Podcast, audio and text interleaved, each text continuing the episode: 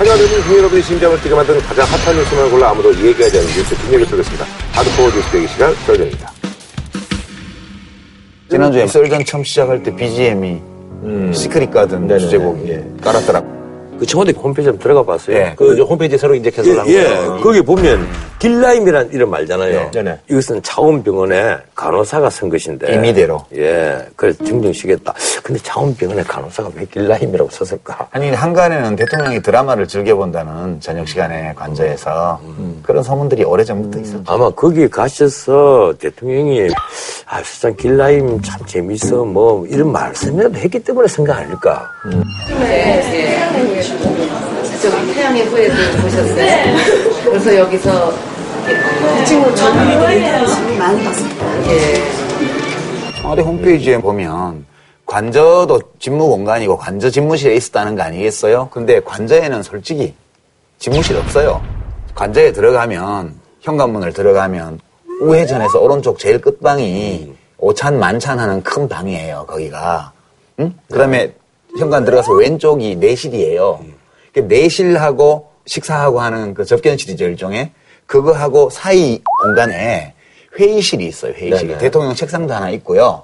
그다음에 작은 방에 있다고. 중요한 보고가 있을 때 저도 그 1년 반 장관하면서 딱 한 번 관저 보고 해봤어요. 가끔 게 어쩌다가 있는 거예요. 그거는 중요한 어- 네. 어떤 거 있을 때. 근데 그거를 집무실이라고 하는데 집무실이 아니거든요. 아, 그 힘줘서 얘기하지 마세요. 전 국민이 다 알고 있는 내용이에요. 아니, 그거를 무슨 관저에 집무실이 있다고 아니. 뻥을 치고 전 국민이 알고 있습니다. 그거를 정말 국민들은 관저에 집무실이 있는 줄 지금 안다니까요. 전 국민은요, 청와대 도민을 다 그릴 수 있을 정도예요. 그게 무슨 집무실이야. 다 걱정하지 마세요. 그 저기 호텔 같은 데 이제 사이트 보면 그 룸 형태가 나와 있거든요. 예. 그런 것처럼은 안 돼 있죠. 청와대 안에 정원한 도민은 그 안에 국가. 아, 예.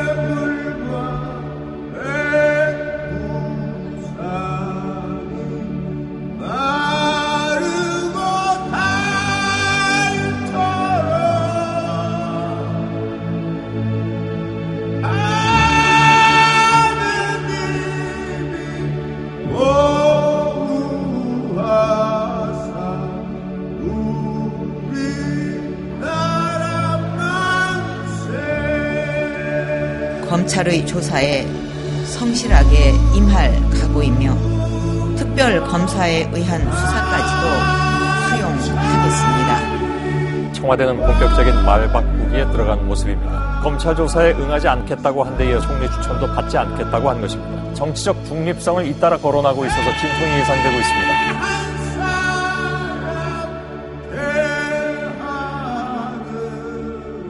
탄핵 발의를 앞장서기로 했습니다.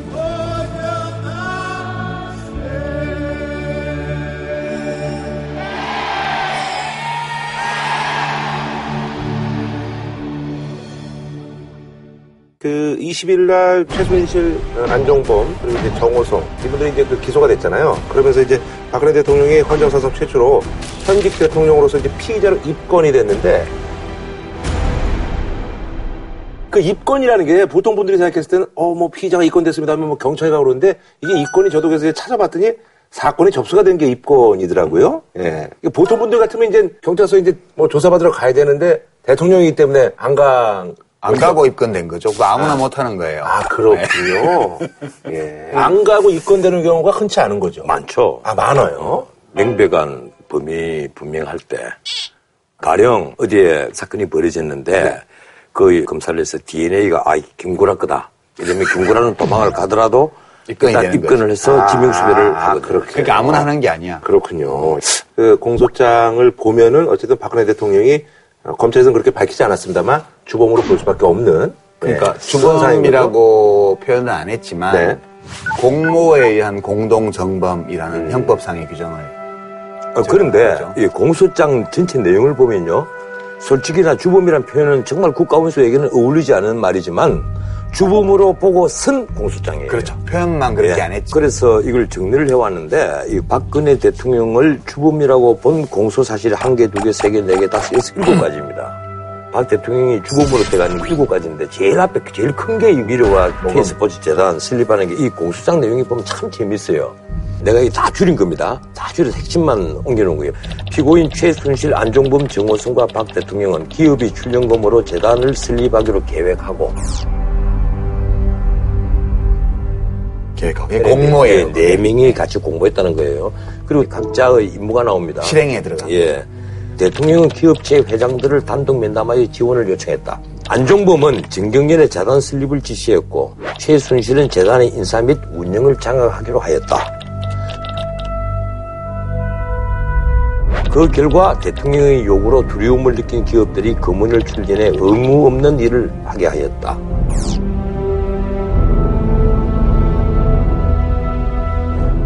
결국 최순실이 시키는 대로 박 대통령이 강제 모금을 주도했다는 거예요. 이게 가장 큰 겁니다. 두 번째는 금년 3월 10일입니다. 이 안종범에게 롯데 신동빈과 단독 면담할 수 있게 조치하라. 이렇게 얘기를 해서 14일 날 면담이 이루어져서 그 75억 받은 거죠? 자리에서 예, 75억을 지원을 받는 걸로 그리고 예. 그 돈은 나중에 물론 돌려줬지만 거기 대통령이 직접 지시를 했으니까 주범이라는 거예요. 음, 공소장이 있는 예, 거죠, 그게. 그리고 세 번째, 2014년 11월 27일 안종범에게 KD 코퍼레이션 흡착제 이게 참 좋은 기술이라고 하는데 10억 원짜리. 예, 왜 현대차에서 어, 그 기술을 채택할 수 있는지 알아봐라. 어? 이렇게 또 지시를 합니다. 네. 본인이 지시를 했으니까. 그것도 하나의 그 주범적이란 말이에요. 근데 네 개 더 말씀하시겠지만 저는 제일 기분이 처참했던 게 어느 거예요? 이 KD 아, 예. 코퍼레이션이요. 그게 지금 예. 정유라 친구의 예. 부모. 예, 정유라의 초등학교. 학- 초등학교 동창 아빠가 하는 그러니까요, 예. 그 춘실이는 거기서 이제 1,100만 원짜리 백도 받고 돈도 4천만 원 받고 아니 근데 뭐 그 받았든 안 받았든 예. 대한민국이 경제 규모가 세계 10위권 나라인데 음. 대통령이 직접 나서가지고 10억 원이 뭐예요 납품 가격이 예. 이거는 진짜 아무리 대통령의 권위를 땅바닥에 떨어뜨려도 분수가 있지 액수가 너무 작다는 얘기예요. 그러니까요 그 액수가 크면 만족했겠어요? 만족은 안 하지만 그때는 분노의 감정이 생기겠지만 이 경우에는 처참함 그럼 이건 뺄까? 너무 작아요 어, 그럼 빼자. 이거 빼고. 속에서 빼는 거지 공소장이 있는 거죠. 예. 그 우리 둘이 빼기로 하고 예. 빠지는 거예요. 속에선 빼지- 예, 검찰청도 뺄 거야. 우리 둘이가 빠지는 겁니다. 너무 예. 처참해 응. 네 번째가 최순실 임 그 회사인 플레이그라운드 있잖아요. 거기에 홍보 팸플릿을 안종범에게 주어서 현대차에게 전달해라 지시를 합니다. 네네. 그래도 주범이에요. 그 얘기는 예전부터 나왔었죠. 예. 그래서 70억 광고를 딴에게 해서 9억 이득을 받습니다. 이 정도 같으면 공소장이 넣을까요? 조금 약하긴 해도 조금 약합니다. 해도 그리고 예. 다섯 번째로 금년 2월 22일 날 고노준 포스코 회장을 불러요. 그래서 이 WK라는 네네. 그 회사가 다 관리해 줄 테니까 배드민턴 팀을 만들어라. 이렇게 얘기를 하는데 그때 포스코가 창립 이후로 최초의 적자 상태예요. 네, 요즘 뭐 근데 포스코가. 이제 예. 고민을 하다가 참 돈을 40억 들여서 배드민턴 팀을 만들 여력은 없고 해서 16억을 들여서 펜싱 팀을 만들고 면피를 합니다. 그리고 여섯 번째가 최순실이 포스코 계열 광고 대행사 포레카를 강탈하는데 대통령이 났습니다. 대통령이 안중범에게 아, 포레카가 대기업에 넘어가지 않도록 포스코 회장 등을 통해서 매각 절차를 단단히 살펴봐라.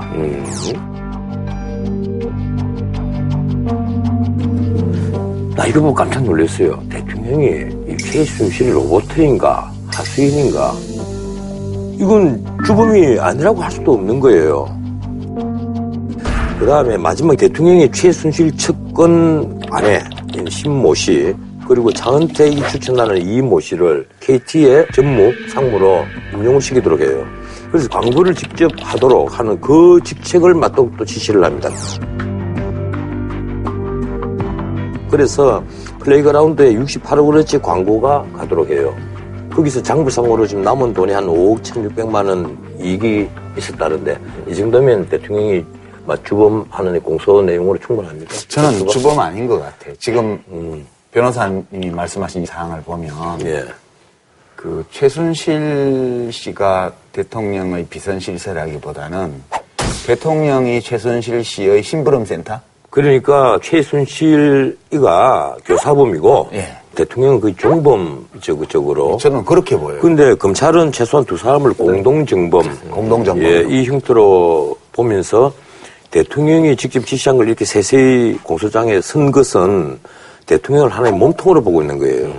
그래서 이 공소장을 딱 보면서 아 검찰이 정말 이 약 다물고 쓰- 쓴 것이구나. 정말요? 예, 그렇게 보이는 거예요. 아니 그래서 이제 그 공소장에 대해서 예상외로 어우 강하다 뭐 이런 발언들이 있고 야 그래도 좀 검찰이 아직까지도 눈치를 보는 게 아니냐 뭐 이런 발언들이 좀 엇갈리고 있는데 어떻게 변호사님처럼 보는 분들도 있어요. 네네네 근데 이렇게 보면 왜 대통령이 검찰 수사를 거부하고 수사 결과 발표 내용을 전면 부정하고 상상의 예. 사상 누각을 지었다고 비난하고 이게 이해가 되죠. 청와대가 네. 검찰 발표 6시간 만에 네. 얘기를 합니다. 첫 번째, 인격 사진이라고 보여요. 인격 사진입니다. 마녀 사냥. 그리고 두 번째, 이제 상상과 추측으로 지은 사상 누각이다. 이 검찰의 고소장 내용을 그냥 한 발로 차버린 거예요. 아닌 짓거리 하고 있다.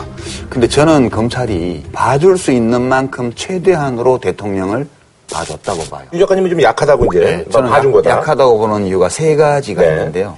네, 첫째는 뇌물죄를 적용을 안 했어요. 음. 안한 거는 대통령을 봐준 면도 있고 또 변호사님 말씀처럼 장사하려고 하다가 삥 뜯겼는데 음. 기업들이 이 삥 뜯기고 또 뇌물죄로 처벌받으면 기업으로서는 좀 억울하지 않을까? 이런 논리가 있을 수 있어서 제대로 좀 생각했다는 그 말씀이신 점은, 거죠? 어, 그 점은 검찰에서요. 뇌물죄로 의율할 수 있는 부분이 롯데그룹의 75억 부분이에요. 예. 근데 이 부분이 만약에 대통령이 피고인으로서 소추가 되는 부분 같으면 아마 뇌물죄로 의율될 가능성이 굉장히 높은 부분이에요. 그 부분은. 그런데 그 이외에는 이 뇌물죄를 적용해도 무죄 판단이 나올 가능성이 굉장히 많아요. 네, 뭐 그건 예, 그런데 그러니까 이번에 뇌물 부분은 아직까지 빠져 있는 것 아니냐. 수사를 많이 안 했어요. 지금 이리저리 찾아보면 대가성을 입증할 수 있는 사안들이 좀 있는데 삼성 경우도 제일모직하고 삼성물산 합병과 관련되어서 국민연금이 그때 의결권 행사를 다 찬성을 해주고 결과적으로 5,900억 원 손실을 본 거잖아요. 네네네 그때는 미국의 그 엘리트하고 치열한 장외 싸움이 벌어지고 있었잖아요.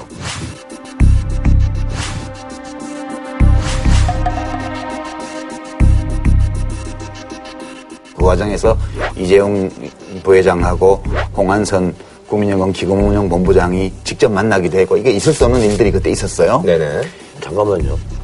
예, 국민연금 또 삼성물산 지분을 갖고 있고 이 기금운용 본부장이요. 이 삼성그룹이 이재용만 만나는 게 아니고 가령 외국에 나가면요 줄을 쫙 쓴답니다. 우리나라에서 국민연금 기금운용 본부장 외국에 나가면 거의 뭐 국가원수 대우를 받아요. 워낙 돈을 많이 갖고 예. 있고 투자를 많이 하니까 물론이에요. 예, 이러니까 그 지분을 많이 늘려야 되는 입장에서 당연히 국민연금 그 이사장을 만날 수도 있고 누구를 만날 수도 있고 누구에게 부탁을 할 수도 있고 당연한 것 아니에요. 아니요. 그걸 왜 만날 수가 없다고? 기금운용본부장이 원래 의결권 전문위원회를 소집해서 거기 의결을 받아서 기금운용본부장이 집행해야 규정에 맞는 건데 그 위원회를 소집도 안 했고 의, 의제로 넘기지도 않고 자기가 결정을 했단 말이에요. 그 최광 이사장하고 갈등이 거기서 폭발을 했고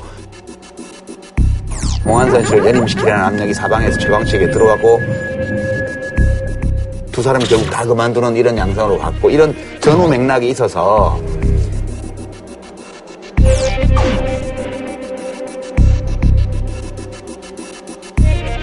삼성 경우도 따로 비대기에 돈 보낸 거 그거는 이거 연관시켜서 볼 소지들이 있어요. 그런데 그런 소지가 있다. 검찰이 아직 수사도 덜 됐고 네네 이제 기소 공소 유지에 대한 자신감도 아직 부족하니까 뺀 측면도 있어요. 네. 기업이 좀 억울하게 두 번 당한다는 측면도 있고 네. 그러다 보니까 이걸 제외한 거예요. 자, 그거 빼고 첫 번째고요. 또, 또. 두 번째는 새로운 증거를 찾으려고 노력했다기보다는 수사 과정에서 확보되어 버린 증거 고선에서 한 거예요. 고선에서. 그러니까 이제 뒤에 특검이 예정돼 있기 때문에 증거를 감출 수 없어요. 검찰이 예, 안종범 씨의 수첩이라든가 정호성 씨의 전화기. 핸드폰에 네. 들어있는 음성 파일이라든가 또는 이번 기소된 3인의 진술을 통해서 이미 명백하게 나온 증거들을 무시할 수는 없는 거예요. 그래서 저는 제가 보기에는 중요한 증거를 숨기면 자기들도 처벌을 받게 되기 때문에 처벌 안 받는 선에서 증거로 뒷받침되는 혐의들을 넣은 거예요. 이게 봐준 거라고 봐요, 저 이것도. 유 작가님의 의견이신 거죠, 그러니까. 네, 제 의견이에요. 세 번째는 직권남용하고 강요미수가 주된 범죄 혐의예요. 근데 이게 사실 처벌이 약해 뇌물죄보다.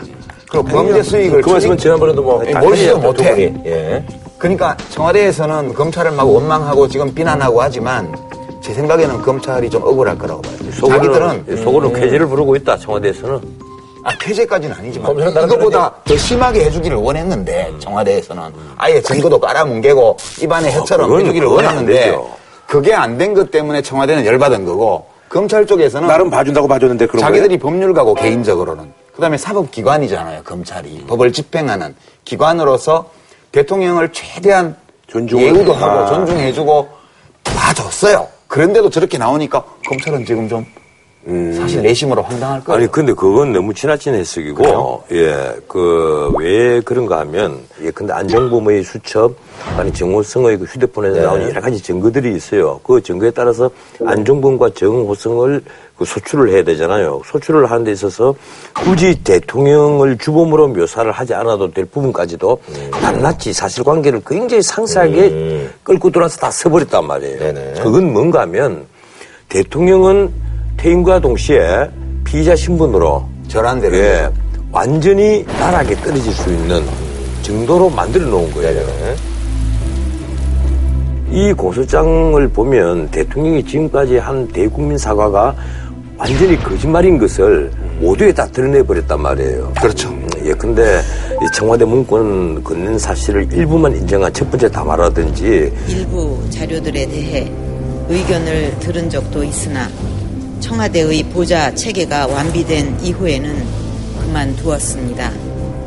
그리고 대통령이 재단 슬립이라든가 기금 모집을 직접 계획하고 회장들을 독대를 하고 기금 출린을 강요를 했음에도 불구하고 지난번에 대통령이 두 번째 담화에서는 특정 개인이 개인이 이권 챙기고 여러 위법 행위까지 저질렀다고 하니 너무나 안타깝고 참담한 심정이다. 저질렀다고 하니 너무나 안타깝고 참담한 심정입니다. 자기가 해놓고 예, 이렇게 했잖아요. 그래 이걸 대통령을 어떻게 보면 완전히 코너에 먼 공수장입니다. 그래서 나는 우리 유판서하고는 생각이 좀 틀려요. 네네네. 야 검찰이 역시 조직보호를 먼저 생각하는구나. 쉽게 말하면 나부터 살아야겠다. 예.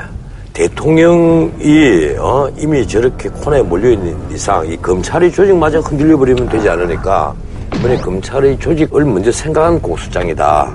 네, 이런 얘기예요.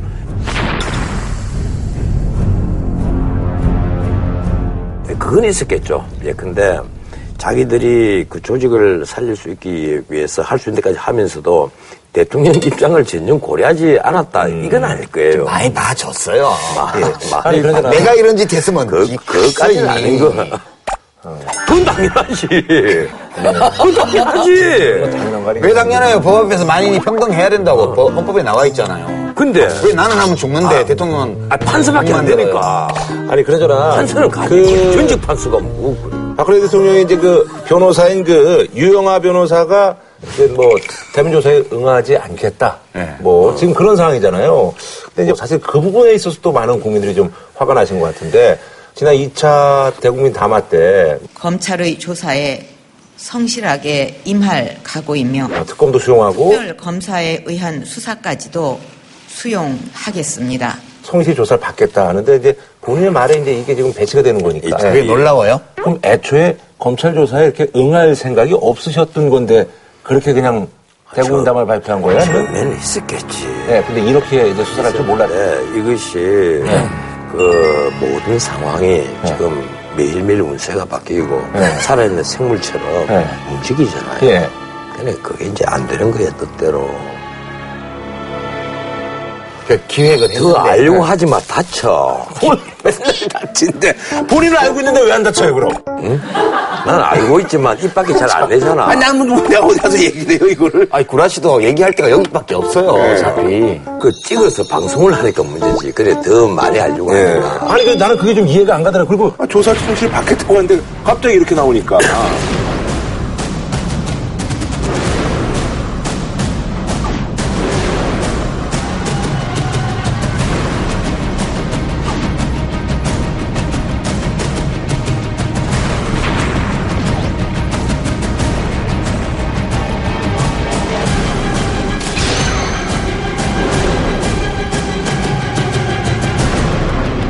차라리 헌법상, 법률상 대통령의 책임 유무를 명확히 가릴 수 있는 합법적 절차에 따라 하루빨리 이 논란이 매듭지어지기를 바랍니다.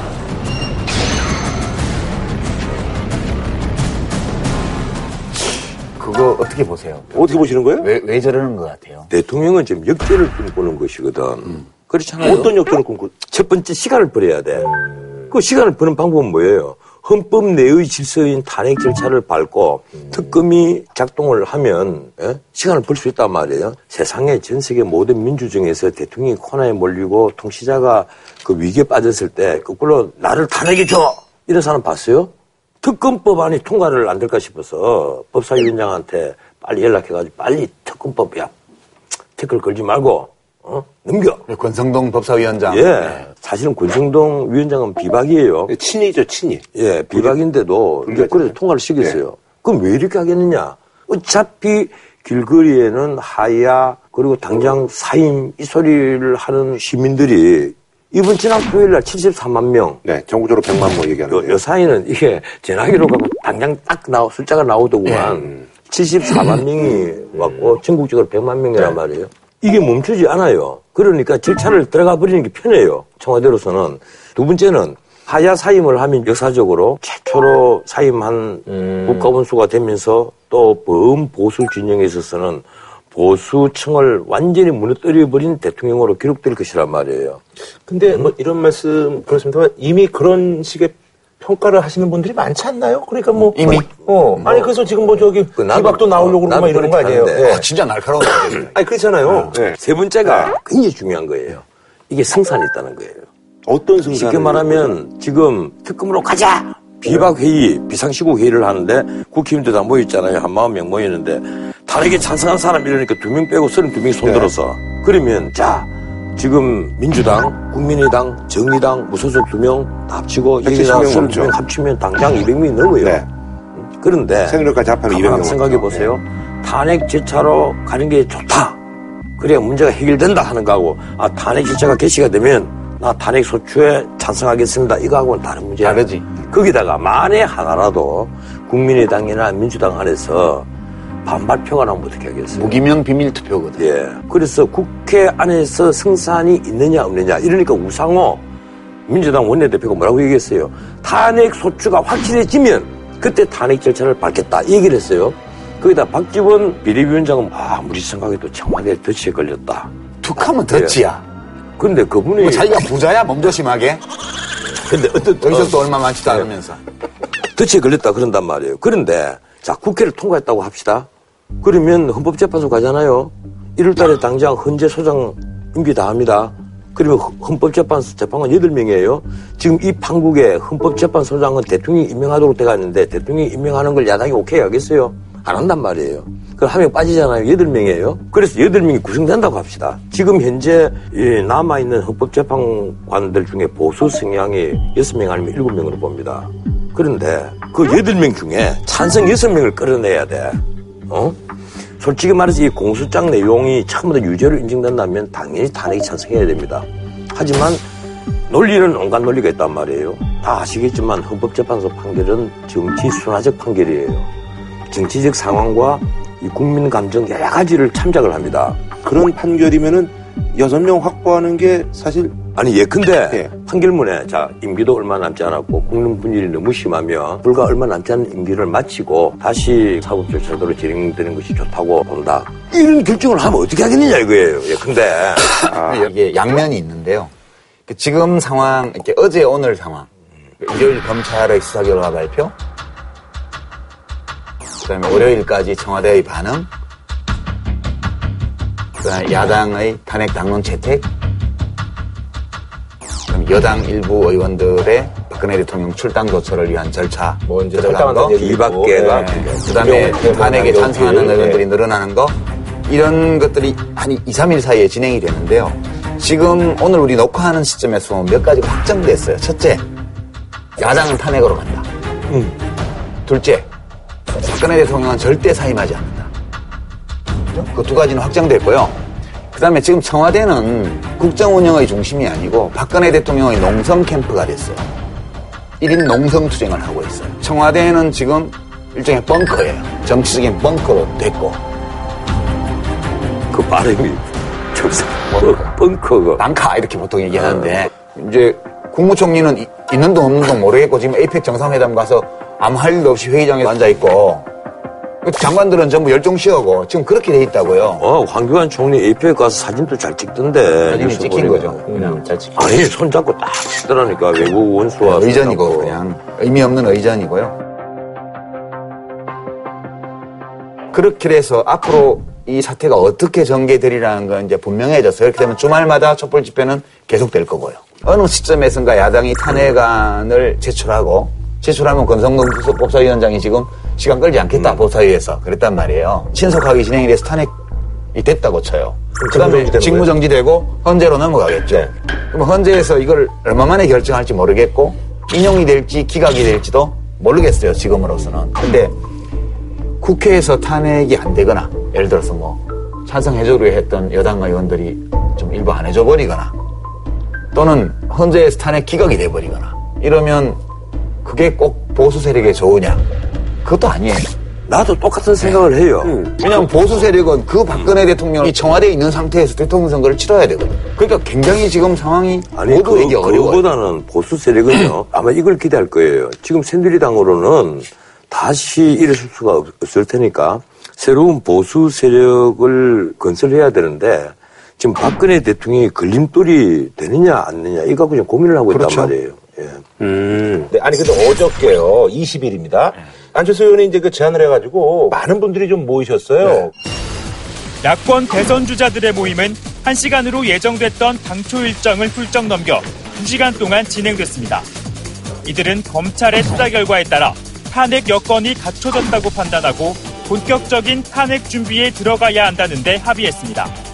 최경배, 뭐 심상정, 민주당 쪽에서 문 전 대표, 박원순 시장님 그리고 안희정 충남도지사 그리고 이재명 시장, 김보겸 의원 뭐 이렇게 해서 막 그렇게 예. 이른바 잠룡 우리 잠룡. 네. 잠룡 그렇죠. 야권 잠룡. 잠룡이 아니고 잠룡. 잠룡. 잠룡 잠룡. 잠룡 예. 잠룡 잠룡. 아, 아, 한번 해봐 이 잠룡 집에서 사모님하고 왔어요. 저하고 한 거를. 안 해, 나 그거 왜 해요, 얘가. 잠룡. 아, 재밌잖아. 예. 잠룡. 예. 아니, 근데 손학규 전 경기지사는 불참을 했네요. 잠룡이 아니니까 참석 안 한 이유로 의미를 좀 찾을 수 있을까요? 오늘 그 정세균 의장이 네. 동아시아 재단 네. 창립 10주년 행사에 가서 뭐라고 얘기했습니까? 결국을 이끌 인사다. 잠룡이 아니다는 거예요. 음. 지금 모든 야당에 지금 신망이 모여가고 있어요. 그분에게. 깜짝 하신 거 가시고 그렇게 심오한 의미를 부여하시면 아니, 하여튼 본인은 잠룡이 아니니까 안 가는 거예요. 손학규 전 대표가 참여를 안 하는 두 가지 이유 때문으로 보이는데요. 네. 첫 번째는 이분이 현재 무소속이에요. 그렇죠. 예.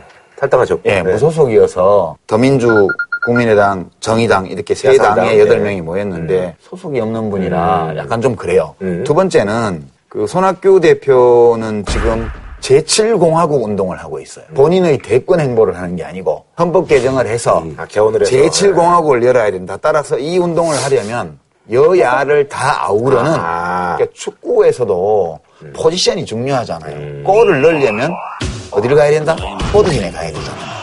이게 지금 제7공화국을 열기 위해서는 이렇게 한쪽 팀만 모이는데 가면 안 되는 거예요. 룰을 새로 만들어야 되기 때문에. 아, 때문에 그러면 손학규 선생은 그이 팀에도 포워드하고 저 팀에도 포워드 한다는 게 그렇죠. 어느 팀이든. 뭐 아무 팀이나 포워드만 그건 나중에 정하는 어, 되죠. 아, 그거 훌륭한 전략이네. 새로운 그라운드를 개척. 부장이 만들어진 다음에 아 아니 근데 어저께 나온 얘기는 합의본 내용은 뭡니까? 탄핵으로 가겠다. 야삼당이 공조를 해서 예. 예. 그리고 거국 대학이 거국 총리예요. 거국 총리. 예. 근데 거국 총리는 물 건너갔잖아요. 예, 이걸 이제 청와대에서 보면 문자 그대로 정권을 넘겨달라 음. 이 얘기란 말이에요. 이제 청와대는 동의를 못 하죠. 탄핵을 안 가면 모르겠는데 그렇지. 쉽게 말하면 하다가면 황교안 총리가 예. 계속 해야 되는 거 아니에요? 예, 하야를 시키려고 하면서 어. 이제 탄핵 정국이 시작되면 대통령은 일단은 직무가 정지되잖아요. 탄핵 소추가 결정이 돼버리면 이러니까 거국 총리를 뺏어가면 문자 그대로 인사권도 다 알아서 할 거고 권력이 완전히 넘어간다고 보는데 그건 청와대가 오케이 못 하겠죠. 근데 오히려 야당 입장에서도 저는 뭐 굳이 그 집착하는 이유를 모르겠던데 어차피 대통령 탄핵해서 직무정지되면 총리가 권한 대행하는데 새로 사람 넣어서 뭐 자기들이 추천해서 하는 거 하고 그냥 황교안 총리가 그냥 임시까지 준비했던 분인데 여하튼 한 두어 달 하나 무슨 차이가 있나요 그게?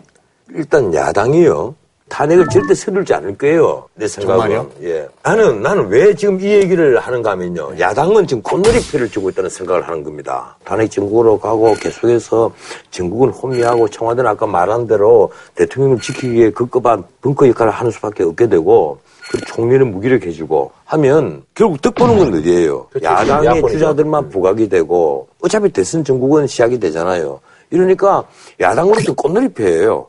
정말 지금 예. 탄핵을 서둘 이유가 없는데 그래서 내가 하는 말이 그렇게 생각한다면 그건 큰 착각이다. 근데 진짜 그렇게 생각하지 한번 물어보자고요. 예. 제가 이, 이 형이? 봤던 분들 중에 어. 아, 물어보려면 제일 센 사람한테 물어봐야죠. 누가 제일 센데 그것도 아니, 나머지. 사람들이 명예훼손이 되지로. 아니 지지율 기준으로 국민 지지율 기준으로 제일 많이 받는 사람한테 한번 그 물어보자. 문재인. 네. 아니 지금 예. 얘기 듣기로는 대구에 그 촛불 집회에 가 있는 것으로 네네네. 이렇게 얘기가 나오는데 전화 한번 걸어볼까요? 예. 아니, 아니 물어보는 거는 변호사님 물어보세요. 그럼요.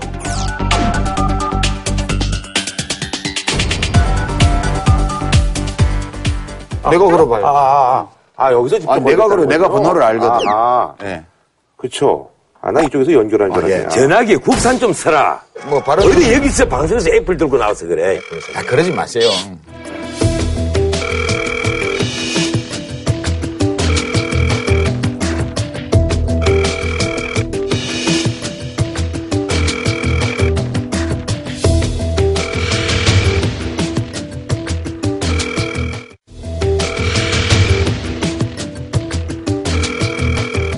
여보세요. 아, 네, 안녕하세요. 저 썰전의 유시민입니다. 이거 소리가 왜 이렇게 소리가, 작지? 예, 소리가, 아, 소리가요. 잠깐만요. 예, 이 소리가 이게 소리가 이거 저기 스피커폰으로 하셔야죠. 아, 예, 그런가요? 예. 기, 기계, 아, 기계를. 잘 들리세요? 예, 저는 괜찮습니다. 아, 예, 이제 저희도 잘 들립니다. 요걸 누르면 되는 건데, 예. 저희 썰전 녹화하다가요. 예. 어제 왜 야당의 차기 대선 주자로 평가받는 분들이 모이셨잖아요. 예, 예, 그렇습니다. 예, 그거에 대해서 저희가 언론 보도 보고 이런저런 얘기하다가 예. 아니, 뭐 간접적인 보도에 의존하지 말고 그냥 화끈하게 그 계신 분 한 분 연결해서 이야기 좀 들어보자 이렇게 됐는데 괜찮으시겠어요? 예, 괜찮습니다. 예. 예. 제가 해드리면 괜찮을 텐데 전원책 변호사님이 하실 거거든요. 아, 예. 폭탄 날아와도 당황하지 마시고 저 원망하지 마십시오. 아, 예. 우리 전 변호사님 요즘 날카로울 거예요. 예. 네, 예. 자 그러면 전 변호사님 하세요. 전은책 변호사입니다. 예. 예, 지금 대구에 그 광장에 나가 계시죠? 그렇습니다. 대구 지금 촛불 집회 하는데요. 평일 집회인데도 굉장히 많이 모였습니다. 예, 책임 있는 정치인으로서 서울에서 회의를 여는 것이 더 옳지 않겠습니까? 또 그렇기도 하고요. 아까 이 대구 이 광장에 앉아서 들었더니 어, 이 대구의 민심을 박근혜 대통령도 당연히 들어야 되고 또 우리 야당도 어, 제대로 들어라 그런 뭐 또 따끔한 말씀도 들었는데요. 예. 예, 그런데 어제 그 이른바 잠룡 여섯 분이 모여서 탄핵으로 가기로 의견 일치를 봤는데 여덟 분입니다, 여덟 분. 여덟 분 중에 여섯 명만 잠룡이라니까 자꾸 옆에서 그냥 알겠습니다, 예. 하여튼 여덟 분 참석을 하셨어요, 예. 그 여섯 분이 탄핵으로 가기로 의견 일치를 봤는데 제가 탄핵만 하는 것은 아니고요. 예, 거국내각까지 어, 예, 얘기를 했죠. 탄핵과 탄핵을 예, 가기로 예, 했습니다. 그러면 제가 이 점에 있어서 궁금한 질문을 한 두 개만 드릴게요. 첫 번째, 예. 탄핵으로 가면서 거국 내각을 받으라고 요구하는 것은 결국 모든 권력을 나한테 다 넘겨달라 이 얘기 아닙니까? 박근혜 대통령이 권력에서 내려놓고 국정에서 손을 떼라는 것이죠. 예. 예, 그런데 탄핵 소추가 결정이 되면 문자 그대로 권력이 다 넘어갈 텐데 청와대가 처음부터 받지 못할 내용을 제안한다고 생각하지 않으십니까? 대통령이 받을지 안 받을지는 모르겠고요. 예. 어쨌든 음, 국내각의 총리를 추천하는 것은 국회가 언론에서 할 일입니다. 박근혜 대통령이 촛불 민심을 좀 겸허하게 듣고 어, 스스로 내려오는 것이 맞다고 생각하고요. 또 탄핵으로 가는 경우에도 국정의 공백이나 혼란을 최소화하려면 다음 정부가 출범할 때까지 아도 내각의 역할을 할 수 있는 그런 구국 중립 내각의 출범이 필요하다고 생각합니다. 예, 이번 사태를 맞아서 이 대통령이 헌법을 파괴를 했고 민주적 시스템을 깼다고 대통령을 공격하면서 왜 헌법 외적인 하야 주장을 먼저 하느냐, 탄핵 절차를 왜 밟지 않으면서 이 하야 주장을 하고 광장으로 정치인들이 몰려 나오느냐, 내가 이 얘기를 했는데 그 점을 어떻게 생각하십니까? 지금 이제 압도적인 하야 민심은 국민들이 대통령에게 권력을 위임한 것을 처리한 것이라고 봐야 할 것 같습니다. 아, 그렇다면 우리가 하야라는 말로 예의를 지켜서 표현합니다만 대통령은 사임하는 것이 맞는 것이죠. 예, 대통령이 뭐 사임하는 것은 그거 역시 뭐 헌법적인 방법이라고 생각합니다.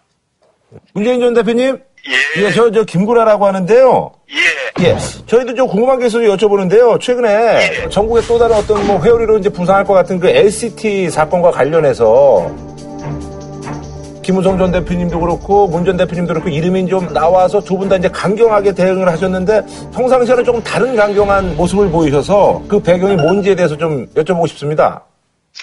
그 LCT 사업 초기부터 네. 인허가 과정에서 로비, 비리 네. 예, 그런 의혹이 컸었습니다. 네네네. 그리고 많은 특혜가 주어졌는데 그 특혜의 결정판은 건물에 대해서 투자 이민제를. 승인해 준 것입니다. 유독 LCT 사업만큼은 LCT라는 건물에 대해서 투자 이민제가 승인이 되었습니다. 네네네. 이게 뭐 엄청난 특혜 조치죠. 그런데 이런 특혜의 과정에 저를 비롯한 야당 사람들은 영향을 미칠 만한 위치에 있어 본 적이 한 번도 없습니다. 그런 의혹의 대상자들이 거꾸로 야당에게 의혹을 뒤집어 씌우는 그런 정치 공작을 지금 하고 있는 것이죠. 네네. 이 마지막 한 가지만 제가 더, 더 질문을 드릴게요. 지금 그 문재인 대표는 우리 야권에서 논의되는 개헌에 대해서는 좀 부정적인 입장이신데 지금 5년 단임제를 선호하고 계십니까? 저는 지난번 대선 때 4년 중임제를 공약을 한 바가 있었습니다. 지방분권 개헌, 그 다음에 선거제도 개편과 함께요. 그러나 지금은 개헌을 말할 시기가 아니다.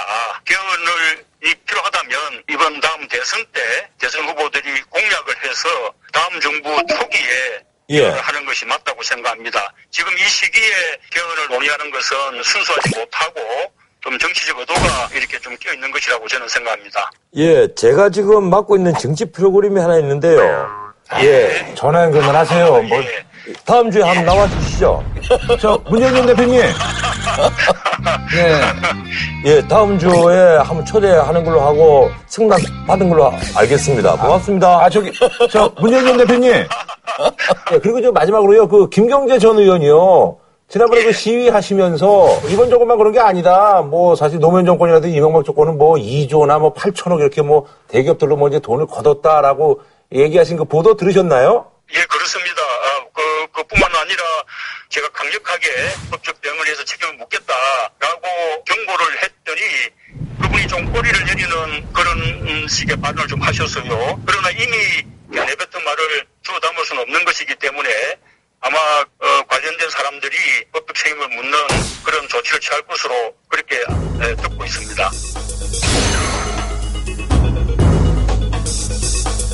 그분의 주장은 너무 뭐, 터무니없는 얘기다. 거. 그렇죠. 그렇죠.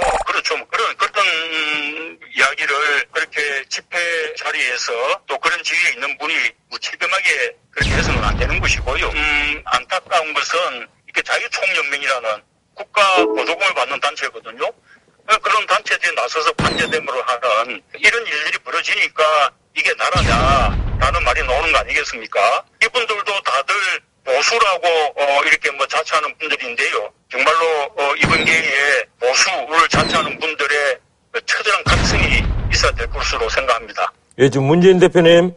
예. 예, 저 재능식인데요. 예. 예, 뭐, 아무데나 보수 좀 안 붙이시면 좋겠고요.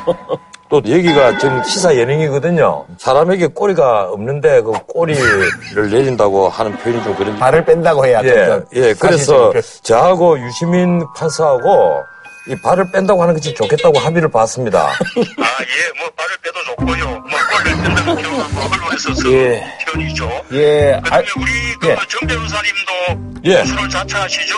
저는 골수 보수입니다. 예. 그러나 애국적인 보수일 것이라고 믿습니다. 근데 요사이는 애국 보수 잘못 붙이면요. 이게 짱돌로도 맞아요. 그런데 너무 이렇게 가짜 보수들이 파치지 않습니까? 예, 그러니까 제 프로그램에 나오시면 제가 무엇이 진짜 문재인 전 보수인지를 대표님 제가- 그냥 전화 끊으시면 될것 같아요. 들어가세요 이제. 들어가세요. 애국적인 보수가 예. 좀 가짜 보수를 몰아내는 좀 해주셨으면 좋겠습니다. 예, 알겠습니다. 그러면 다음 대선에서 저하고 우리 문 대표하고 같이 맞붙는 걸로 알겠습니다. 고맙습니다. 예, 들어가세요. 예, 고맙습니다. 감사합니다. 예, 예. 고맙습니다. 예, 예. 아유, 정 변호사님 방송인 다 되셨네요. 어떻게. 아, 진짜 출마하실 거예요? 저 얘기했잖아. 다음 대선에서 맞붙자고. 이번 대선? 예, 내 떨어지고 다시 올게. 예. 문재인 대표가 굉장히 말이 빨라졌어요? 아, 업되죠. 뭐, 오늘 다른 때하고 좀 다르던데 그게 했잖아. 이른바, 이른바 유세뽕이란 거거든요. 아, 이 사람이 좀 업되는. 예, 아, 그렇죠. 그 광장에 예. 대중과 함께 있으면서 환호를 받게 되면 됩니다. 어, 그래서 평소보다 훨씬 오늘 말씀이 빠른 것 같더라고요. 말씀도 많이 빨라졌고 그리고 강경해지고 자, 일단 그 특검 얘기를 좀 해야 될 것 같은데요. 이 최순실 국정농단 사건을 수사하기 위한 특검법도 오늘 국무회의에서 의결됐습니다. 대통령 재가를 거쳐서 오늘부터 시행에 들어가게 됐는데 1차 관문은 대통령을 수사할 특검 임명입니다. 절차가 어떻게 진행이 되는지. 특검을 야당이 추천하잖아요. 네, 그렇겠죠. 그 사람을 추천하면 대통령이 그 중에 한 명을 이제 특검으로 임명을 하는데 그리고 이번엔 특검 수사관이 굉장히 많아요. 네, 사상 최대로. 예, 뭐 40명이나 됩니다. 그래서 120일 동안 원래 90일인데 30일 연장이 되니까 120일이잖아요. 내년 한 3월 중순에서 4월 거의 4월까지 이제 특검 제국이 펼쳐질 텐데 그런데 문제는 대통령이 청와대 대변인 혹은 대통령의 변호인인 유영아 변호사 얘기로는 중립적인 특검에게 수사를 받겠다. 유영아 변호사는 입장문을 내고 검찰이 대통령을 공범으로 기재한 부분을 어느 하나도 인정할 수 없다고 중립적인 특검의 수사에 대비하겠다고 밝혔습니다. 그 말은 특검이 중립적이어야 된다 이 얘기입니다. 대통령으로서는 이미 딱 그 선언하는 그거 놓은 거예요. 중립적인 특검. 지금 말하면 그건 원론적인 특검 얘기 수사도 거절할 수 있다는 얘기입니다. 제가 보기로는 아, 특검. 예, 만약에- 이 추천이 왔을 때. 아니 특검을 임명을 하더라도 일방적으로 그 청와대를 공격하는 쪽으로만 수사를 한다면 특검 수사도 거절할 수 있다는 수사 거부가 지금 이렇게- 지금 한번 보세요. 특검 수사에도 협조를 안 하나. 아니, 예, 글쎄 말이에요. 내 말이 이제 그 말인데, 우리 헌법에 보면 대통령이 외환죄, 내환죄 외에는 형사소추를 재임 중에는 안 받도록 되어가 있잖아요. 그래서 이번에 대통령이 나 수사 받겠다. 이래서, 이래서 이제 검찰이 대통령을 수사하겠다고 했는데 평화적이니까 앞으로 검찰 수사를 불응하겠다 이렇게 한 거예요. 특검도 마찬가지입니다. 그렇게 할 수 있다는 예, 청와대 뭐 압수수색을 그또 해야 될 부분이 있을지도 모르고 대통령 집무실을 압수수색할 수도 있다. 만에 하나라도 그렇게 세계 나가고 청와대가 일정 부분 거부를 하고 이렇게 되면 이제 서로 배치를 하게 되고 청와대로서는 명분이 생기는 거죠. 나는 중립적인 특검에게 수사를 받겠다고 했지 편향적인 그런 특검으로부터 수사를 받을 수 없다. 아, 근데 그것도 참 이상하다.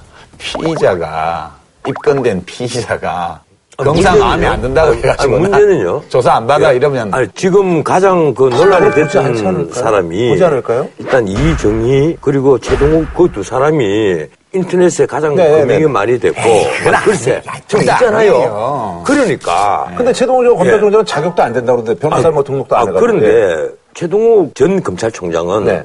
아니 나한테 주면 받겠다 이 얘기까지 했단 말이에요. 등록 빨리 하면 되니까. 아, 예, 예. 그 최동욱 씨 일을 하는 거는 좀 아니라고 봐요. 예. 왜냐하면 은원 관계가 있으면 안 되잖아요. 예. 그러니까 이제 뭐 신세를 졌다든가 원한이 있다든가 예. 이렇게 우리가 추정할 수 있는 사람은 중립적으로 보기 어려워요. 대통령 입장을 예. 떠나서 우리가 객관적으로 볼 때에도 이게 국가적인 문제를 조사하는 특검인데 그간의 여러 활동에서 볼때 박근혜 대통령에 대해서 여러 가지 인연이 어떤. 냉정하고 객관적인 어떤 태도를 유지하기 어렵다고 널리 인정할 만한 소지가 있는 사람은 제외해야 아무리 되겠죠. 야당이 추천한다고 해도 예, 안 되죠. 그건. 근데 문제는 또 있습니다. 그 민변이라고 있잖아요. 네. 민변 그리고 우리법 연구에 예, 이런 분들 중에도 참 훌륭한 분들이 많이 있어요. 많이 있는데 보수 쪽 국민들이 보기에는 우리법 연구의 민변 이쪽에는 너무 일방적이다. 이 생각을 가진 분들이 많아요. 네, 그럴 수 있죠. 근데 지금 야권에서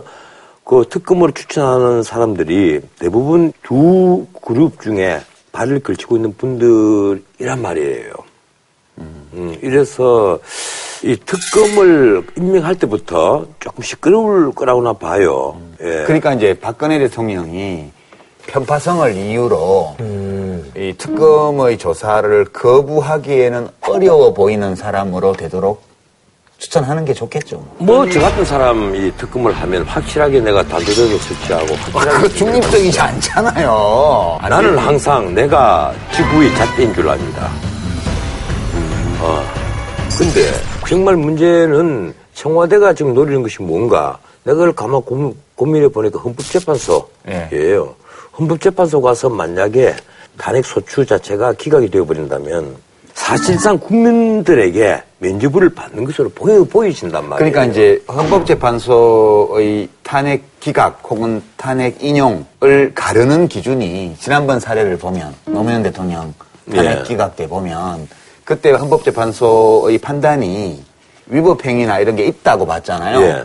있지만 대통령직을 떼야 될 정도의 중대한 위법 사유가 아니어서 탄핵 기각을 했단 말이에요. 그때 예. 나온 기준이 공무원을 파면해야 될 정도의 중대한 사안일 때 이, 탄핵 인용을 하는 거다.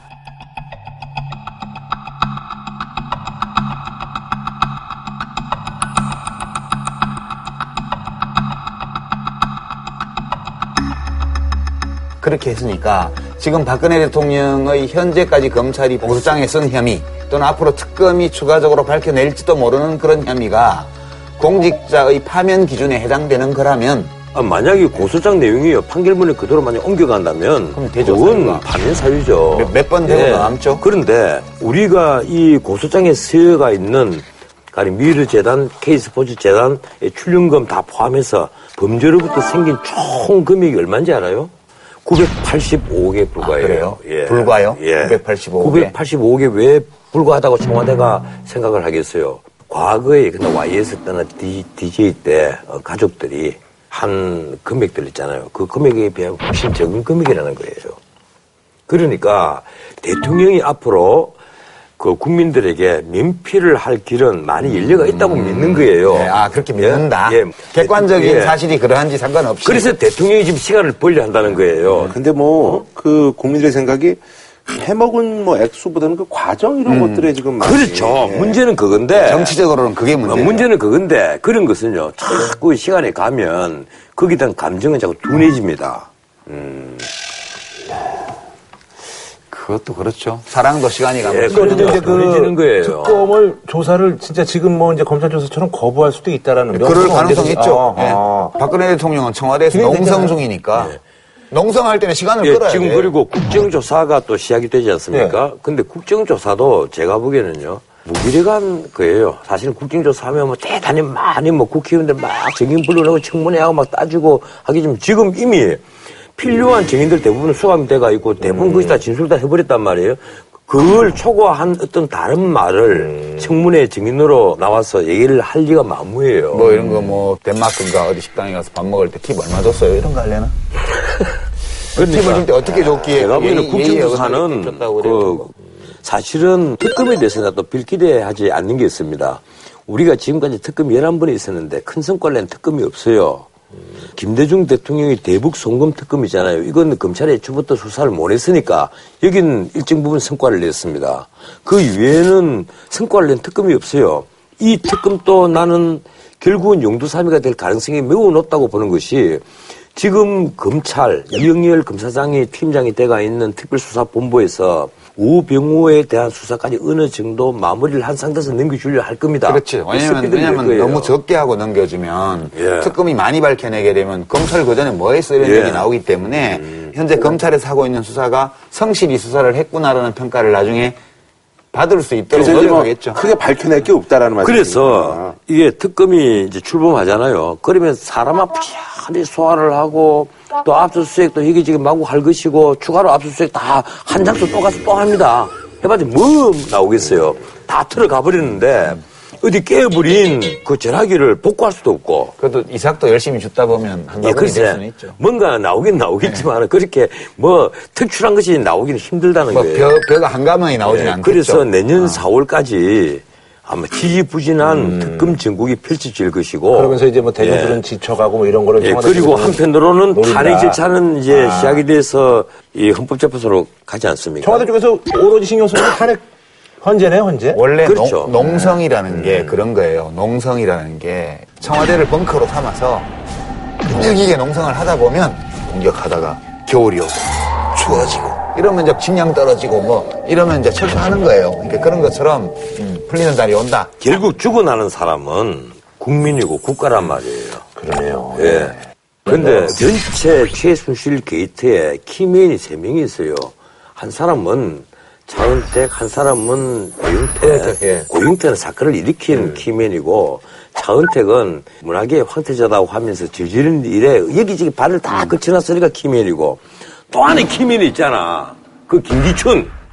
저, 어, 자기는 최순실을 모른다 그랬잖아요. 예, 예. 그러니까 저도에 같이 가서 저도에 저도에 같이 간게 헌태영 비서실장 바뀔 때쯤이에요. 예. 2013년 7월 29일 날 박 대통령이 저도에서 여름 휴가를 보낼 때 김기춘과 최순실도 거기 있었어요. 거기 있었어요? 예, 거기 있어서 그 자리에서 비서실장 교체 문제를 논의를 하고 휴가에서 복귀를 한 8월 5일 날 허태일 실장을 김기춘으로 교체를 합니다. 이러니까 최순실을 몰랐다는 말은 거짓말이고 성완종 씨가 죽었잖아요. 예. 김기춘 선생이 그 10만 불 명단에 이름이 들어갔잖아요. 열흘 뒤에 일본에 갔지 않습니까? 아내의 치료 때문에 갔다 이랬는데 그래서 우리나라 언론에 도피했다 뭐 이런 식의 보도까지 나왔는데 그게 아니고 예. 본인- 본인이 면역세포 치료를 반값으로 받기 위해서 일본 차병원에 갔더라고. 그게 4월 19일이에요. 그래서 지금 김기춘 선생을 검찰에서 수사하겠다는 거예요. 지금 온 국민이 지켜보고 있거든요. 우병우, 김기춘 두 키맨이 아직도 남아 있습니다. 열쇠가 거기다가 몇 개야 도대체? 차은택이 있잖아요. 차은택, 우병우, 김기춘 키맨 세 명은 아직 이번에 고소장에 들어있죠. 들어갔어요. 예. 차은택이 지금 조사 중이고. 예, 예. 이러니까 이 세 사람에 대한 수사 결과가 나와야만 우리 검찰이 어떤 위치에서 어떤 자세로 이 사건을 수사를 했는지 그건 이제 우리가 알수 근데 있어요. 김기춘 전 비서실장까지 이제 기소가 될 거라고 보시는 거예요? 난 된다고 봐요. 이런 분이 특검을 하시긴 하셔야 돼. 특별검사를 하시긴 하셔야 돼. 수사 엄청 잘하실 것 같아. 근데 내가 특검하면 설득도 못 하잖아. 두 번째 대통령 출마도 어려, 어려워지잖아. 피를 많이 본 사람은 적이 많이 생기거든요. 알겠습니다. 한 표가 소중한데. 아니 근데 저기 내 일자로 남경필 경기지사 그리고 이제 김용태 의원이 이제 탈당을 하겠다. 예, 탈당한다고 네. 그러네요. 속도를 내고 있는 탄핵 전국과 맞물려서 관심을 끄는 것은 역시 야권과 또 여당인 새누리당 비주류의 연대 가능성입니다. 생명을 다한 새누리당을 역사의 뒷전으로 밀어내고자 합니다.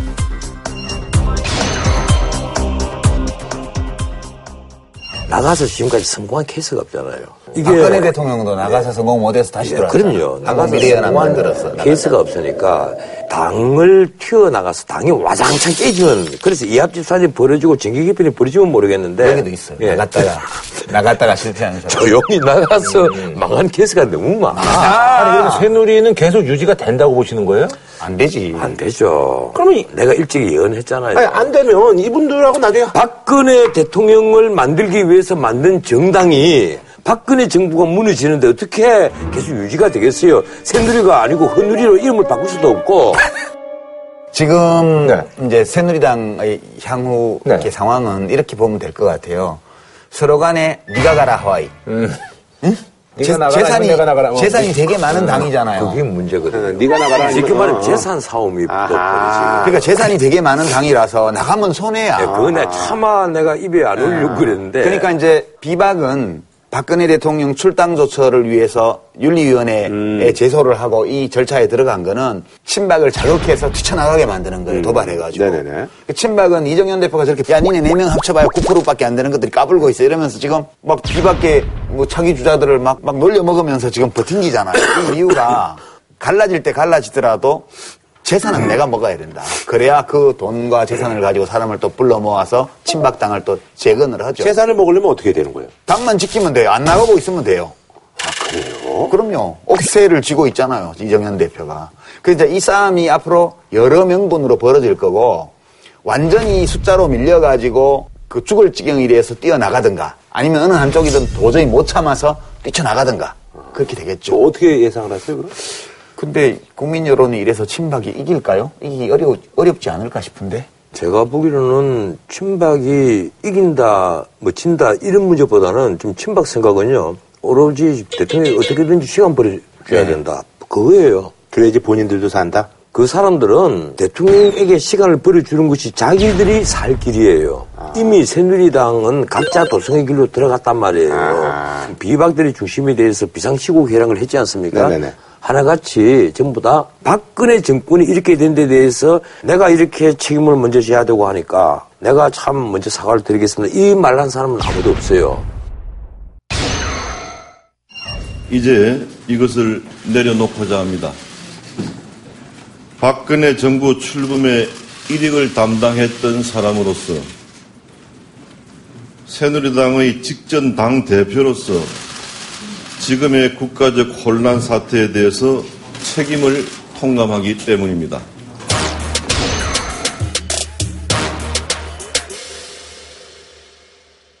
물론 뭐 비박은 어, 우리가 무슨 책임이냐 이렇게 하겠지만 각자 독성의 길로 들어갔단 말이에요. 음. 근데 나는 이번에 정말 참 감동 먹은 두 사람이 있습니다. 한 사람은 김진태, 한 사람은 정홍원 전 총리. 예. 김진태 의원이사 어? 워낙 강성 친박이니까 뭐 촛불도 팍 물면 꺼진다. 하지만 촛불은 촛불일 뿐이지 결국 바람이 불면 다 꺼지게 돼 있다. 민심은 언제든 변한다는 말씀도 함께 드립니다. 그래서 LED 촛불이 나와요. 어, 아니, 그래서 배터리, 그리고- 배터리 넣어가지고 딱 켜면 아니, 제 개인적인 아니. 생각인데, 그, 지난번에 그, 저기, 이정현 대표가 이번 그 사건이 막 불거질 때, 뭐, 나도 뭐 이제 연설문서 때 친구의 도움을 받는다 이후로, 이 김지태 의원의 그 멘트가 여론을 많이 좀 자극한 게 아닌가 하는. 아니 그런데 네, 그런 생각이 좀 듭니다. 사실 그 사람들이 참 주목하지 못했지만 의미 있는 발언도 있긴 있었어요. 김진태 의원이 발언 중에 피해자의 손에 이끌려 나온 검사는 이미 이미 공정할 수가 없다. 피의자가 검사를 선택할 수 없듯이 고소인이나 피해자도 검사를 선택할 수 없는 겁니다. 그 말도 일리는 있어요. 일리 있죠. 전혀 없는 거 아니란 말이에요. 그러니까 우리가 그런 거 무심코 넘어가는데. 야당이 특검 후보를 선정할 때 지나치지 않도록 해야 된다는 거죠. 예. 아무리 오라도 예. 정도가 지나치게 되면 후폭풍이 있기 때문에 국회에서 다수를 차지하는 야당에게 힘이 왔을 때 그 힘을 절제해서 행사해야 좋다는 뜻이에요. 예, 근데 정홍원 전 총리가 느닷없이 글을 발표를 한 거예요. 근데 그 내용이 보니까 침묵하는 것은 오히려 비겁하다. 국민 누구나 법 앞에 평등하듯이 대통령도 예외일 수 없다. 이래서 옳은 말이죠. 예, 옳은 말이죠.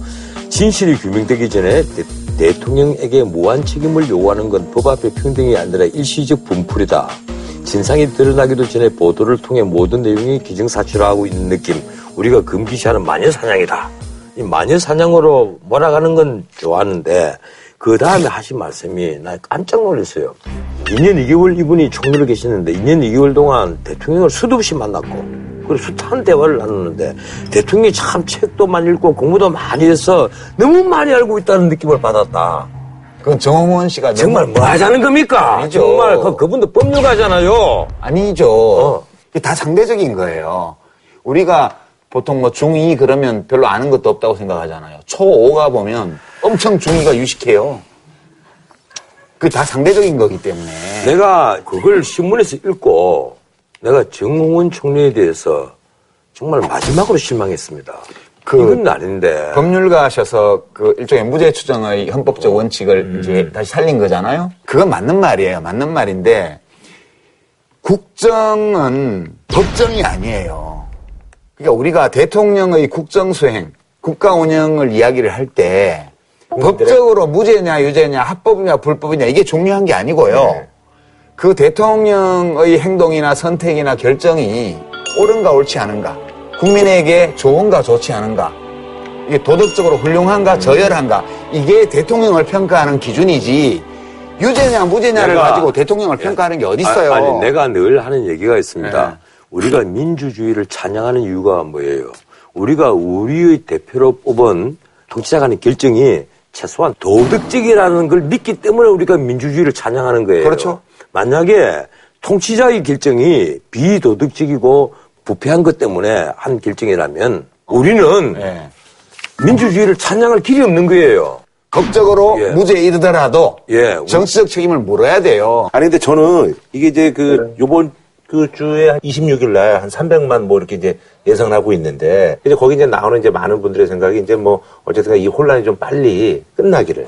그래서 이제 이거를 뭐 이제 드라마에도 많이 비하고 그러는데 미니 시리즈 정도래요. 한달 정도 안에 좀 끝나길 좀 바라는데 거의 뭐 대하루에서 한 50부작 정도 해서 주말 드라마. 내년 뭐 한 내년까지 가야 되는 거예요 이 상황이. 지금 봐봐요. 네. 이전 세계 정세가 변화된 것이 엄청나게 많아요. 당장 미국에 트럼프 정부가 지금 그렇죠. 출범 직전이잖아요. 그런데 우리는 일본이나 중국과 달리 여기에 거의 대응을 못 합니다. 물론 청와대에 있는 국가안보실 1차장을 단장으로 해서 우리도 사람들이 갔습니다만 지금 대통령이 해- 했으니까 우리 정부가 멈춰서 있으니까 꼼짝을 못 한단 말이에요. 이런 판에 정말 국가는 빨리 안정을 취하고 정상적으로 그 작동이 돼야 되는데 방금 우리 김구라 씨가 말한 대로 이 문제 보통 문제는 아니에요. 알겠습니다. 한준호 평하고 LCT 사태를 좀 넘어가는 걸로 하겠습니다.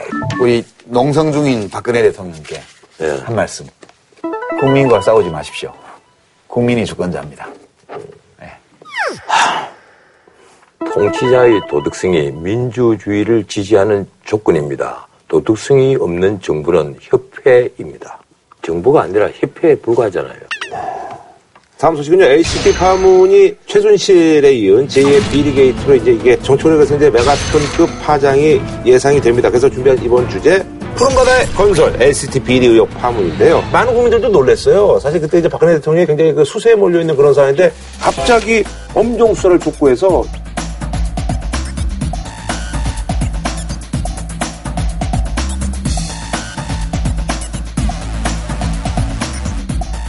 이것도 역시 여론이 좀 안 좋아지는데 큰 어떤 몫을 한 게 아니냐는 검찰도 굉장히 당황스러웠다는 그런 언론 보도들이 있어요. 그거는 언론이 추측으로 쓴 거고 네. 대통령으로서 지시할 만은 해요. 근데 그때 왜 그런가 기류가 바뀐 거죠? 이 LCT가 문제가 된 것이 이미 반년도 훨씬 전입니다. 네, 우리 네. 지난번에 한번 예, 얘기했잖아요. 예. 2006년 11월 달에 부산시가 도시개발 지역으로 그걸 결정을 합니다. 그리고 2007년 6월, 그러니까 노무현 정부 마지막 해에요.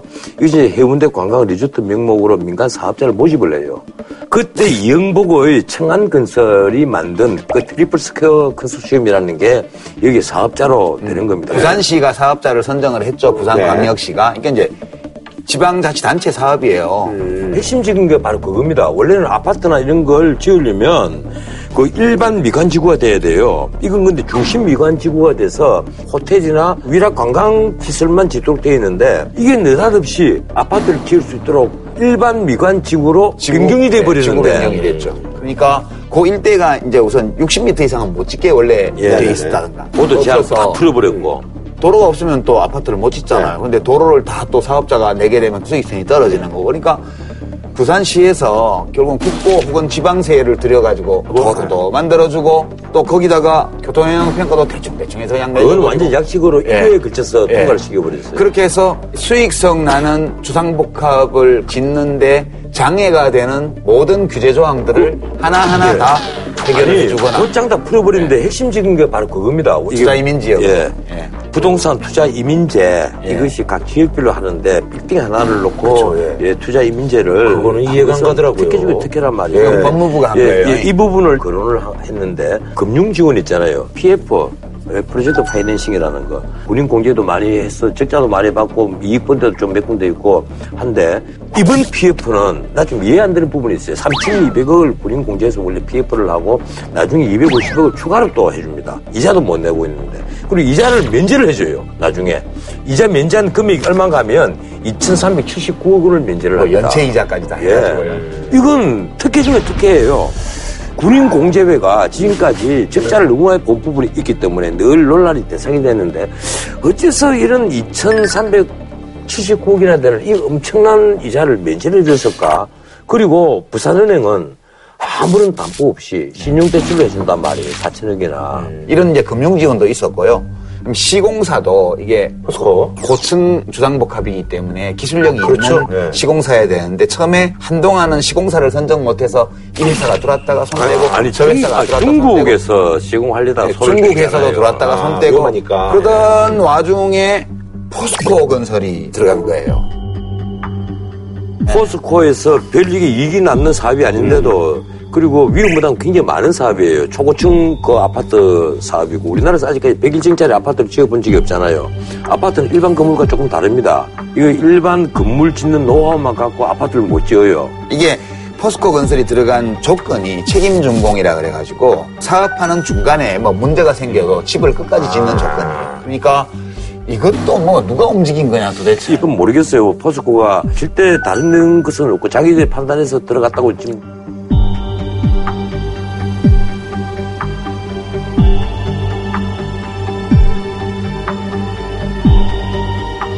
이게 그냥 초스피드로 다 한 거예요. 지금까지 그 말씀하신 게 그거는 이제 지난 정권 때 그렇게 된 거죠. 그러니까 2009년부터 시작됐으니까 MB 정부 때죠. 그러니까 지난 정권이죠. 예. 이러니까 여기에 지금 연관돼서 그런 데는 이 정치인들이 부산시의 유력 정치인들 뿐 아니라 친이계 핵심, 친박계 핵심, 심지어 노무현 정부 때 활동했던 몇몇 세력들 이런 사람들이 다 거론이 된단 말이에요. 2007년도에 허가가 났기 때문에. 그런 예, 얘기가 나오는군요. 거론이 되는데 야당에는 문재인 예, 전 대표 그 다음에 여당에는 김무성 전 네. 대표 이 두 사람이 사람들 입방에 오르내렸단 말이에요. 최고 실권자였으니까. 아니 어떤 단체에서 검색어를 올려놓고 검색어 노출하는 작업을 했어요.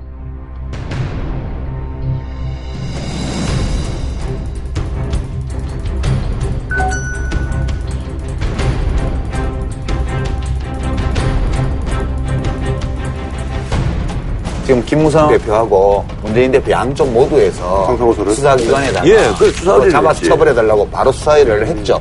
그게 이미 그 온라인에서 작업한 흔적이 다 나와요. 사실 내 휴민트를 통해서 알아봤는데 지금까지 정말 거론된 정권 실세 이름들은 이번에 빠져 있단 말이에요. 그리고 그 중에 한 사람이 이번에 터진 게 아니잖아요. 현기환 전 정무수석. 최순실. 예.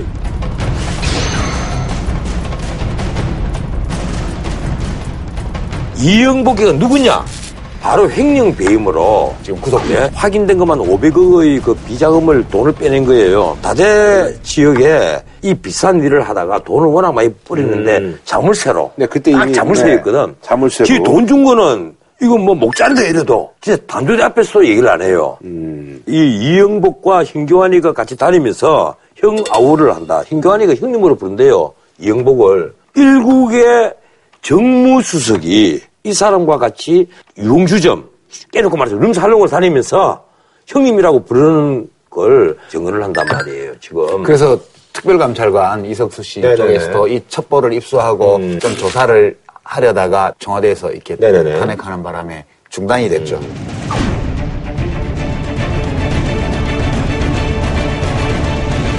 근데 여기서 궁금한 게요. 이렇게 문제가 많았는데 왜 이 시점에 진작에 좀 했어야 되는 건데. 아니죠. 뭐 최순실도 안 들키고 4년이나 했는데 뭐. 검찰에서 네. 사실은요, 그 지난 봄부터 기본 수사는 계속 해오고 있었어요. 음. 그러니까 이영복이 도망갔죠. 해버렸지, 도망갔지. 아. 도망갔다가 자수했어요. 이게, 이게 지금 혹시 최순실 씨와 만나거나 전화 통화한 적 있습니까? 이게 지금 방금 대통령의 그 지시로 터진 사건이 아니에요. 이게 벌써 부산에서 논란이 되고 부산 지역 신문에는 일면에 대문짝만하게 아, 나간 자주, 사건입니다. 예. 예. 그래서 이른바 최순실 게이트 정국 이걸 돌파할 하나의 그 수단으로 뭐 본 건 아니겠죠. 그런데 어쨌든 대통령이 지금 내치 외치를 다 챙기고 있다. 이걸 보여주기 위해서 국정을 계속 당장 수행하겠다는 일환으로 예. 그냥 그 왜, 이건 왜? 자기 집에 수류탄 던진 거예요. 그러니까 예, 이제 박근혜 대통령이 아. 정보를 제대로 보고를 못 받는 것 같아 지금. 왜냐하면 이제 이영복 씨인가요? 그 사람이 도망갔다가 음. 자수함으로써 수사가 본격화됐단 말이에요. 그 500억 횡령한 게 지금 확인돼서 음. 확인된 더- 것만 그래요. 네, 더 있겠지만 것만. 음. 트럼프 씨돈 가지고 로비한테 썼을 거다. 그렇게 나오니까 이게 어떤 사안인지를 잘 안 알아보고 그냥 박근혜 대통령이 엄정 수사 지시를 한것 같아. 음. 왜냐하면 가만히 보면 이게 지역이 부산이고 파면 파수로 안 좋다는 얘기죠. 예. 실제 사업이 이루어진 기간은 MB 정부 박근혜 정부 아래서 이루어진 거고 실제 거론되는 인물들도 현기환 수석을 비롯해서 이영복 씨가 같이 개원으로 네. 최순실 네. 등도 나오고 이렇게 이게 자기 집에 폭탄을 던진 거예요. 개원인데 이게 돈이 천만 원짜리고 개원들이 대부분 다 여자들인데 왜 이 부산에 있는 건설업자인 이영복이가 이게 개원이 됐는지 그래서 이제 특혜 분양, 선분양 예. 이런 것도 이제 그 조사 중이에요. 예, 다. 아, 예. 선분양 이런 것도 일종의 뇌물로 이게 사람들을 끌어들이기 위해서 쓴 흔적이 있고 그래서 이건 아직 수사 초기이기 때문에 네, 수사 초기라기보다요. 이 수사가 진척이 없어요. 수사는 시작된 지 오래됐는데 왜 진척이 없는지 알아요? 이영복은요. 이거죠. 완전히 이거예요. 그리고 이영복은 돈을 준 기록을 어디든지 남기지 않아요. 과거 사례를 볼 예. 때 이영복이 지금까지 살아남을 수 있었던 이유는 입이 무겁기 때문에 살아남은 거예요. 이때는요 원님 재판이 가장 좋은 겁니다. 잡아다가 리제를 네가 알렸다. 엉덩이 까놓고 매우 차라. 네가 리제를 알렸다. 그거 안 된다는 거 아시죠? 예? 물론 알죠. 알고 있죠. 이 대중모의 시청자들의 분노를 내가 한 몸에 다 감당을 해주기 위해서 이 말씀을 드리는 그러니까 우리는 정치인이 아니고 예능인이기 때문에 포퓰리즘을 해도 되는 거죠. 예능이죠? 겁니다. 지금 씨 걱정이 되나? 한정로 평좀 부탁드리겠습니다. 무슨 비용할 때 어디 찍어는지 모르겠네. 네, 먼저 하시죠. 수류탄을 투척할 때는 목표를 손으로 가리키면서 정확히 파악해서 먼 거리를 던져야 돼요. 누울 때를 보고 발을 뻗으십시오. 근데 이 얘기 누구한테 하- 하는지 압니까? 뭐 시청자들은 다 아시겠지. 알겠습니다. 저희는 다음 주에 찾아뵙도록 하겠습니다. 한우 특등심 한 가지만 싸게 파는 명인 등심에서 문화상품권을 드립니다. JTBC